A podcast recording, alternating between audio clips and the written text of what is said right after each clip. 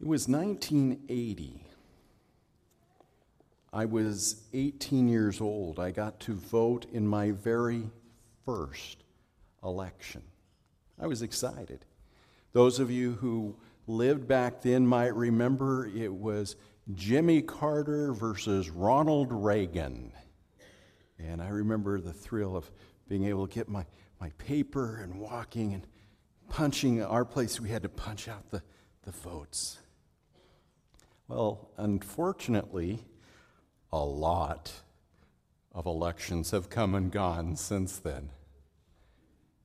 And now we're facing one that in my lifetime, from my perspective, I've never seen so much polarization, so much struggle, so much um, turmoil. I've seen friends become enemies. I have read people making impassioned pleas one way or the other for who they want to vote for. And today I'm not going to talk about who you should vote for, but I, I'm, my mind has been drawn to another election. It was just as controversial. In fact, it was bloody. It was an election that happened many, many years ago. It is found in the book of Chronicles, First Chronicles chapter 13. And together, the nation of Israel had been split between the house of Saul and the house of David. And Saul's people finally had, had lost, they had lost lives, they had lost in their direction of the nation. And the nation was coming together to pick a leader. And in 1 Chronicles chapter 13, or excuse me, chapter 12, verse 32, it says this Of Issachar, men who had understanding of the times to know what Israel ought to do 200 chiefs and all their kinsmen under their command. Did you catch that one phrase? Men who had understanding of the times. I'd like to challenge us as believers. I'd like, I, I'm talking heart to heart here as your shepherd. I'm talking heart to heart as believer to believer. We need to be people who understand the times. We need to know what's going on. We need to understand our culture. We need to understand our world. Um, one of my favorite writers is a guy by the name of Tim Keller. And Tim has made a, a ministry of understanding the times. And one of the things, when you read his writings, he has said this understand that in our culture there has been a dramatic shift. We now live in the first non Christian culture that is in response to and rejection of Christianity. The rejection has permeated every aspect of our world. It's permeated our education, our politics, our ethics, our media, our entertainment. And here's what the philosophy is number one, the very idea that you think you have truth is to be rejected. In a post Christian culture, we need to be pulled away from this idea because if we believe that there is truth, we are now not all free to live the life we want to live. And that's what this post Christian culture is saying. You can't have truth. The meaning of life in this culture is to get rid of the idea that there's any kind of overarching moral norms or absolute and feel free to live any way you want to live. There are four key themes that are advanced in this. Number one, the identity narrative. You got to be true to yourself above everything else. Number two, the freedom narrative. I should be free to live any way I want as long as I don't believe I'm harming anyone else. The happiness eh, narrative. My happiness is more important than anything else. And the morality narrative, which argues no one has the right to tell anyone else what is right for him or her. Now, from a biblical standpoint, we know that every one of those narratives, though they sound good to the ear and they sound good to the emotions, is deeply contrary to the idea of being a disciple of Jesus Christ. To be a disciple, you must deny yourself and take up the cross and follow me. The Bible doesn't tell us, blessed are those who hunger and thirst after blessing. It says, blessed are those who hunger and thirst after righteousness more than blessing. So if you aim for righteousness, you'll get blessedness. Aim for blessedness, you'll get neither. So these are the, the our antithesis of what we as believers hold true in a culture that has rejected it. You see, our culture has embraced the idea that we can judge God and we can judge His Word. We decide what we want to keep and we decide what we want to throw away. This deadly disease that has entered humanity is the idea that God is subject, and what he has said is subject to our judgment. Well, how do we get here? How do we get into this time? I think 2 Timothy 3 says it, it, it perfectly. You see, we didn't get here overnight. We have been constantly, as a culture, as a people, pursuing a path not toward God, but away from Him. And we have resulted in what 2 Timothy 3 says we are a people who are lovers of themselves, lovers of money, boastful, proud, abusive, disobedient to parents, ungrateful, unholy, without love, unforgiving, slanderous without self control, brutal, not lovers of good, treacherous, rash, conceited, lovers of pleasure rather than lovers of God, having a form of godliness but denying its power thereof.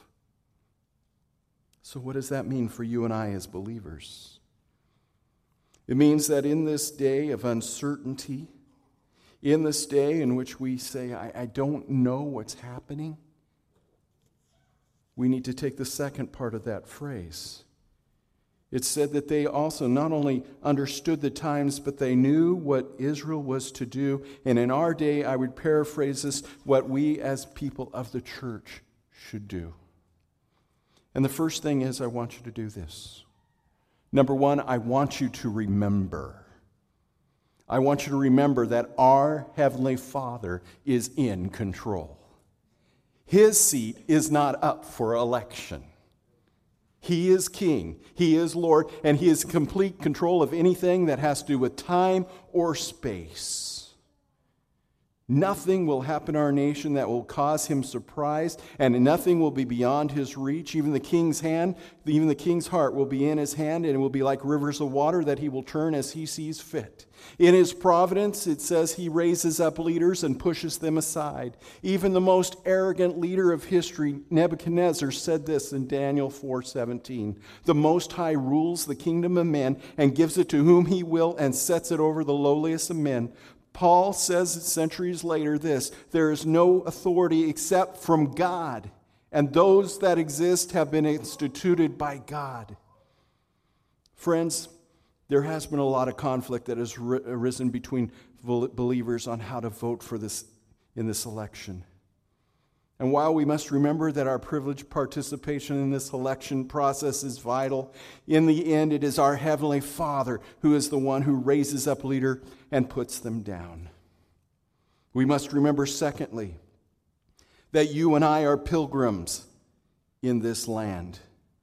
This country is not our final home, but while we are here, we are to live as a blessing to our country. In Jeremiah chapter 29, the prophet Jeremiah writes this. You see, the people were, were pulled into Babylon and they were going to be there for 70 years, roughly a lifetime. They were to be pilgrims in a land that truly wasn't theirs. Doesn't that sound familiar? We are people who are a pilgrim. We are only here for 70, 80, 90 years, maybe if we're lucky, 100, 105, or as short as just moments. We are just pilgrims. This is not our final home. But while we are here, we are called to be people of blessing to our land. Listen to what he says in verse 7 of Jeremiah 29 But seek the welfare of the city where I have sent you into exile, and pray to the Lord on its behalf, for in its welfare you will find your welfare. They were going to go to a land that they are taken forcibly. They are going to be under Nebuchadnezzar. They are going to be taught things they weren't to be taught. They were going to do things they weren't going to do. But he says, instead of being there and saying, I'm not going to be part of this, I'm, not go- I, I, I'm just going to pull out and I'm going to hide, he says, You need to live as a blessing. You and I, as believers, are called to live as a blessing to our country. We are called to live as a blessing in our community. We are called to live as a blessing to our neighbors. We are called to live a blessing to those whom with we work. We are to be the light of Jesus Christ. And we hold unto our land with open hands, knowing that our Father is in control. So live as a blessing. Well, what does a blessing look like? Blessing looks like this we keep first things first. We understand that politics are not the gospel. Politics are politics, and the gospel is the gospel. And the gospel ultimately is the only thing that brings change. Two, we live intentionally as a blessing to our sphere of influence. We seek out to be people of blessing to those around us. Number three, we participate in our processes. We have the privilege of voting. We have the privilege of running and serving in offices. I'm, I'm very thankful that some of you have taken that on, and some of you are running for offices. I am so thankful for you. But we take advantage of it. It's important. You say, but, but what if who I vote for doesn't get elected? That doesn't matter. What matters is that you followed the Lord in being a person of blessing. Well, how do I vote, Pastor Greg? You vote in accordance to your spirit influenced conscience. You do not violate that conscience which the Holy Spirit has influenced within you. Now, listen to what I have to say. This assumes that you are sensitive to the Holy Spirit's counsel on whether how to vote or what to vote but it also assumes that there are other conscientious people who are leaning into the wisdom of God's Spirit, who are shaped by the counsel of God's Word. And this describes most of you here. Um, when I sat down to prepare this, you, you all know I have a thing called Silly Putty. And what I do is I have to give this sermon on Thursday to a group of men uh, in, in our church. And we sat down and we, we, we talked with a spirit of brotherhood over the political landscape. And guess what? We didn't agree. We disagreed with each other. And we disagreed based on our heartfelt understanding of the Word of God. We dealt, we dealt with this disagreement underneath the power of the Holy Spirit. We granted each other the ability to vote according to the conscience as led and shaped by the Holy Spirit. I want you to remember this, brothers and sisters, that this election will come and go, but our brotherhood and sisterhood as followers of Jesus Christ must always supersede politics. We are not to break fellowship over politics, but we are to love one another and to understand that, uh, that, that I may follow Jesus and you may follow Jesus, and there may be a few things that, that we may respectfully disagree on. In fact, across the page from Romans 13 is Romans 14. And in Romans 14, it tells us that we are to be people who do not violate our conscience, but we are to be people who have a Holy Spirit placed conscience that will allow us to respond. And if we vote different than what God has put upon our heart to do, just so we can please someone else, then we have condemned ourselves. A vote for one or the other candidate may be a poorly cast vote. It may be one that lacks wisdom, but it is not inherently sinful, friends, particularly for the person who is working in good faith before his or her Heavenly Father. We need to be a people to blesses our world by honoring those who God places over us. Romans 13 tells us, pay all to all what is owed, respect to whom respect is due, honor to whom honor is owed. Owe no one anything except for love each other, and for the one who loves one another has fulfilled the law. I think how we respond after our election will be the true test of our faith in Jesus Christ. In our republic, we have the privilege of being political activists. We can cast ballots, we can petition legislators, and it's all wonderful. Yet in the end, we always must give way to honor and respect. I love what 1 Peter 2 says on this matter. Show proper respect to everyone, love the family of believers, fear God, honor the emperor. How can we be a blessing? We need to do it this way. We need to pray.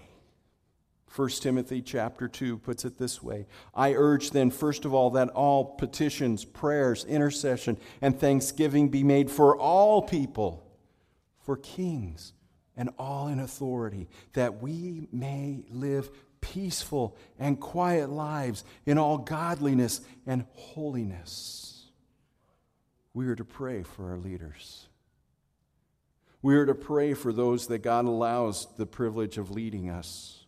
We're to pray that they become followers of Jesus Christ. We are to pray for their salvation. We are to pray for Him to open the doors for the gospel to go out. We are to pray. Now, I know there's been some who have said, and I've seen it on, on Facebook, but Pastor Greg, if this candidate or that candidate gets in office, we could have persecution again. I want you not to be afraid of that. Don't be afraid. For 350 years, God has given us a bubble here of no persecution. That is unheard of. Around the world, our brothers and sisters have been persecuted. They have gone through hard times. You know what, you know what happens? When it purifies the church. Those that are truly His follow. Secondly, it strengthens believers. You stand because you truly believe. I had the privilege of traveling with a guy by the name of Georgi Vins. Georgi was a Russian pastor who was thrown into Siberia. He struggled for the gospel. He suffered for the gospel. And Ronald Reagan helped get him to the United States. And so I was driving him around, and he was telling us story after story after story. And he says, I want to tell you about one of our Bible studies. I said, okay, well, I'm all ears, Pastor Vins. He goes, this is what, what happened. He goes, we were all meeting in this little house to study God's Word. And he goes, the doors burst open, and there were two men in uniform with their machine guns. And they pointed them at us, and they said this If, if you're not really a follower of Jesus Christ, you can get up and leave without any consequence. He said several got up and quietly made their way out toward the door. They put the guns and they pointed them at us and they said, Is there anyone else? So you're all going to stay, huh? Yes. They put down their guns. They said, Good, now that we got rid of the phonies, let's get down to Bible study. I promise we won't be doing that in our Bible studies. I could see the girls' group. No. It purifies the church. Don't be afraid. Because even if persecution were to come, our God is on the throne. And this earth isn't our home. But while we're here, we are to be the greatest blessing we can be to our country, to our community, to our friends and family. Amen? Amen.